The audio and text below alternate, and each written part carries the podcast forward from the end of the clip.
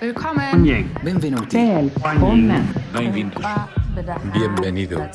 Welcome to the AFIRE podcast, now streaming on Apple, Google, Spotify, and more. Each episode features real and honest conversations with thought leaders from around the world at all levels of the commercial real estate and investing business, examining the ideas and questions fundamental to the future of our industry. Where are we now? What happens next? What should we do about it? How do we become better investors, leaders, and global citizens? For more, here's your host and the CEO of AFIRE, Gunnar Branson. Over the last several years, there has been so much change in real estate. Uh, and I might argue that the change has just begun. What happens next? How should investors prepare for a future that just happened? Today, I am thrilled to speak with Dror Poleg. He's the author of Rethinking Real Estate, a roadmap to technology's impact on the world's largest asset class. He advises some of the world's largest investors and is the co chair of the Urban Land Institute's Tech and Innovation Council. Thank you, Dror, for joining me on the AFIRE podcast. My pleasure, Gunnar. Great to be here. Why don't we just kind of get right into it and, and, and look at kind of the discussion that seems to be all around, even though people have very little data in, in a COVID world. Everyone's talking about the death of office, or at least a, a, a big change in office in terms of office demand. Do you think that's a thing? Do you think, for example, that co working is something that will go away, or do you see it um, staying or maybe even getting stronger as we move through this uh, hard time and into the times where we don't have COVID? So I definitely think it is a thing uh, to break up your questions to, I mean, you, you basically asked a few different questions. So I think for co-working specifically, it is definitely here to stay, but it was never the main story. I think the bigger story uh, that we've already seen starting to unfold over the last few years was that more and more companies uh, and more and more large companies are increasingly increasingly looking for more flexibility, for more services, uh, and more broadly for a whole different way to consume space rather than just signing large leases in a handful of locations and then taking care of everything else on their own. Uh, I also agree with you that we are only at the beginning. Well, you talked a lot about space as service. So, moving uh, perhaps not just in office, but in other asset classes as well. Um, are there any exceptions to that model? Or are all real estate companies becoming some sort of operating company in addition to, to holding a, a hard asset? So I, don't think there are any exceptions. I think that even the places where investors are currently running away to uh, for safety and cover, uh, namely industrial real estate, these dynamics are even starting to appear there. So you know, there's some companies, for example, there's one called Flex, F L E X E, uh, that is kind of like a WeWork for industrial space. Uh, that allows you as a smaller customer to have a smaller commitment, to have everything fitted out for you, and to kind of plug and play into different spaces uh, all over the world. Uh, we're seeing that partly in industrial, even in the fragmentation into smaller and more specialized categories, such as cold storage and others that, again, require much more operation, much more uh, adaptation of the asset itself to a very specific type of customer uh, and, and not to anyone else. And I, yeah, and I think it doesn't mean that every company will have to become you know a branded operator not every landlord will be a, what WeWork is or what WeWork tried to be but there will be a realignment where landlords will ha- landlords and the investors behind them will have to decide who they want to be when they grow up. So a bit like what we saw in the hotel world uh, you know 30 years ago or so where different companies split into uh, C corps, you know, franchisors that uh, that own the brand, that have the customer relationship, uh, that usually don't own property, don't develop property, uh, try to even not sign leases for a property, and then different entities, uh, which are mostly publicly traded real estate investment trusts that that only deal with the actual assets and that have made an explicit decision not to deal with any consumer facing uh, activities. And and a lot of other entities in between you know all sorts of hotel management firms and other service providers and some firms that specialize only in signing sandwich leases and in financing uh, these type of deals. And you know and, th- and they figured it out. They basically figured out how to develop finance and operate an asset that requires a lot of flexibility and that requires uh, that relies on a very limited commitment from its customers sometimes just for one night uh, and it worked there. And i think we're, we're going to see more and more of this dynamic in the world of office and multifamily uh, and in parts of the industrial market as well it, it sounds to me when, when you talk about this that we're, we're really moving to an intensive operator model not unlike say i guess hotels uh, where we're dealing with a day long uh, commitment from a potential tenant that can change at any point, uh, where we're having to incur quite a lot of costs in terms of managing all these extra services. Um, this this seems to me to change to fundamentally change what our business model is and to change what our risks and potential rewards are. Is that true? It is true. So I think broadly speaking, assets are becoming much more dependent on their operators, you know, on the flag that they fly, on the network that they fit into, on the business model through which they are sold and monetized. Uh, so that notion of you know owning something and uh, being a relatively passive investor in real estate is becoming more and more uh, difficult. Again, it doesn't mean that every pension fund now has to uh, has to have its own brand, but it means that they probably have to partner with someone uh, who is not just a landlord and or possibly that the landlord and developer themselves need to partner with a third entity and share some of their uh, revenue with them and through that basically de-risk the building so i mean that that risk that you describe is definitely here and it's been apparent for a while but i think the real estate industry has been all too eager to ignore it mm-hmm. or to ascribe it to all sorts of sideshows. You know, the, the most famous example is WeWork. So, you know, a year or two or three ago, most landlords would look at WeWork and say, okay, oh, their model is so risky. You know, the clients uh, make such short commitments, etc. And it's true that WeWork's model was risky, but it actually reflected a bigger change, like a, a, a heightened risk in the office market as a whole. I mean, WeWork was just trying to absorb it and subsidize it uh, to to the benefit of many landlords, right? With the help of, of you know venture capital investors. But the risk wasn't invented by WeWork. The fact that companies are are not willing to sign longer leases, the fact that they want more services, the fact that they expect a building that focuses on their specific needs and aspirations and whatever values they care about, rather than uh, something that is more uh, kind of generic, uh, is just a change in the in the nature of the employment market itself. And uh, if anything, brands like WeWork done well help de-risk those assets. Just like Marriott yeah. doesn't cause people to stay for a night. It, it helps you get more people the next night once the once those that stay there tonight left.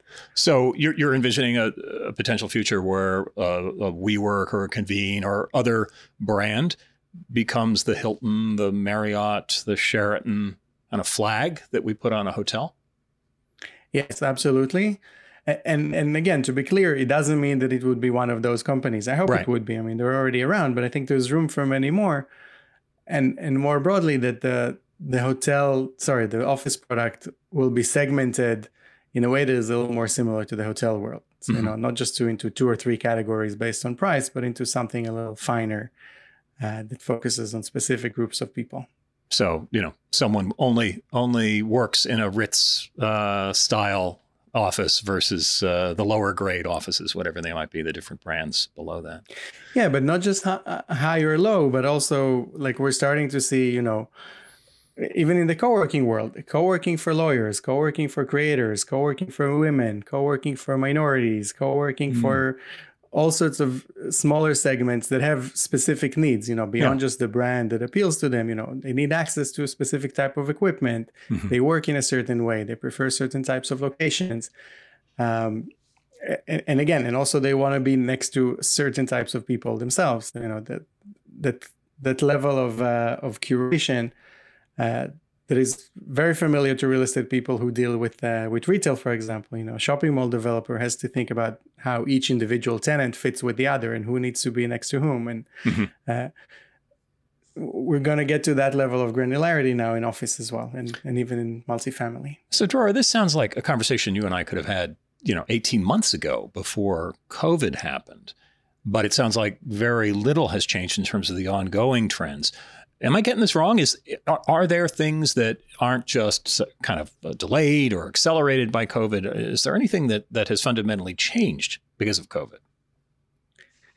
So, I mean, it, it's hard to say that one that any of these things weren't here before, but we're definitely at an inflection point because we're starting to get critical mass in terms of adoption of remote work, uh, and and more importantly, we we kind of had a hard break with the lockdowns and COVID, and it's forcing companies to really reassess. So the inertia that kind of could have carried us for another five or ten or even twenty years, uh, working mostly in the old ways, has now disappeared, and companies are basically starting from zero. They're starting from, hey, we're not at the office at all. Mm-hmm. What do we actually need now, and what do our employees need? And even employers are still at what I would call the first stage of grief. You know, they haven't really fully comprehended or understood what their employees uh, would want from them. Uh, so you know the landlords are in denial, but even the the big employers who are just starting to say, yeah, okay, you know, so we'll just go to the office for four days a week or three days a week. I think a lot of that is just the first stage of uh, of an even more dramatic shift, at least for for a significant chunk of the market. Obviously, not for all offices and not for all companies and not for all people within most companies, but I think for a significant enough chunk to uh, to make a very big difference, especially in an industry that is uh, valued to reflect the level of stability that probably uh, is not there anymore. And that certainly seems to have some implications from a capital standpoint and from a debt perspective. Do you see any signs that uh, banks or debt providers are starting to look at this new model and maybe move towards it? It seems like they've been an obstacle to a lot of these models being implemented over the last few years. What are you seeing? Yeah, so from the capital perspective, I think there's kind of like a, a two pronged approach. I think traditional conservative lenders, you know, so bank lenders, uh, obviously they they were against anything that is not plain vanilla and right. hasn't been done a hundred times before. Uh, but even there, they're quite pragmatic, and I think COVID helped them more than anyone else. To you know, at the end of the day, they want to lend money, and that's their business. And if there's no, if there's not a product to move, they're going to move whatever's out there. So it's no longer a theoretical question of a landlord two years ago going to a bank and saying, hey, you know, we're thinking of converting 20% of this building to flexible use. Is that okay or not? Now the landlord is going to them and saying, hey, 30% of the building is empty. We're going to use 30% of it in a flexible manner to generate revenue. And the bank would say, yeah, okay, whatever. You know, yeah, yeah. do what you can. Yeah. And I think for, from the other side of capital markets, the banks themselves are now facing much more competition because we see this abundance of capital from private equity firms uh, and even more exotic structures that are basically offering debt and equity uh, uh, in a way that's never been seen before, obviously across all asset classes, but within real estate as well.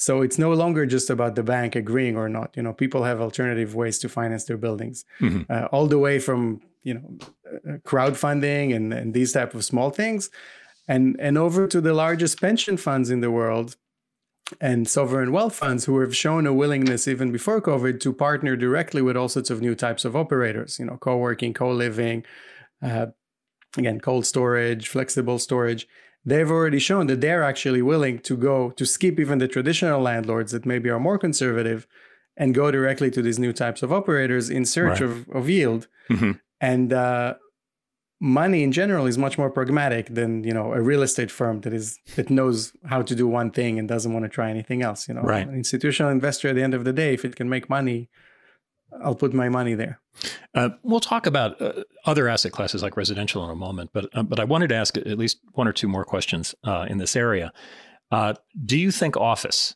um, or office properties that are in the center cities or the cbds will continue to be a core investment in the future? Or is that, I mean, over half of the, the, the, the assets that are owned by the institutional investors that are part of AFIRE are in office.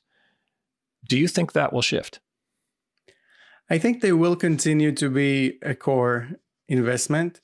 I think that the market will be more polarized for office, the same as the market for hotels and, and retail, where there's no longer there will no longer be a solid boring middle. It will be more about you know the best will do better than ever and will extract more value out of every square foot than ever before.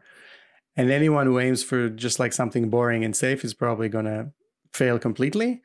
And then there'll be kind of like a a, value segment on the other side of like you know buildings that are only cater to people who are uh, you know that, that basically compete on margin with each other so they might mm-hmm. have a mm-hmm. certain level of stability but very very very low uh, yields but i think there will be things to invest in and because of the abundance of capital and because of uh, the reduction of some of the investable assets, the the good stuff will actually be maybe more competitive than ever, and you know cap rates will be even more compressed than they have been uh, which is kind of the saving grace of of the office world. That absolutely, you know, we we have a macro environment that still makes real estate very attractive, and the, the good assets more attractive than ever. Uh, so, so I think we'll continue to see that. But again, the best assets will will depend on some sort of operational model that is more intensive than what we have today. Mm-hmm. And we're seeing some of the biggest players, you know, Hines, Equity Office, uh, elsewhere in the world, other other large landlords as well, starting to launch their own branded space, flexible space, and at the same time also experimenting with all sorts of partnerships. Still in a very modest, uh, to a very modest extent, but at least they're they're starting to try. And then there's a lot of other landlords in the middle who just don't have the capacity to to even try to build these type of businesses. It sounds to me like the office owner, operator, investor in the next few years is really going to have to be on their game. So let's take a break here. Uh, we'll start this discussion up again in part two. And in that second episode of this podcast, uh, we'll discuss a bit about how the 19th century has lessons for us in the 21st. You've been listening to the AFIRE podcast. Remember to subscribe on your favorite podcasting platform, including Apple, Google, Spotify, and more. AFIRE is not engaged in providing tax, accounting, or legal advice to this podcast. No content included here is to be construed as a recommendation to buy or sell any asset. Some information, including the AFIRE podcast, may have been obtained from third-party sources considered to be reliable. AFIRE is not responsible for guaranteeing the accuracy of third-party information. The opinions expressed in the AFIRE podcast are those of its respective contributors and do not necessarily reflect those of AFIRE. To learn more about the AFIRE podcast, including underwriting guest opportunities, visit afire.org slash podcast.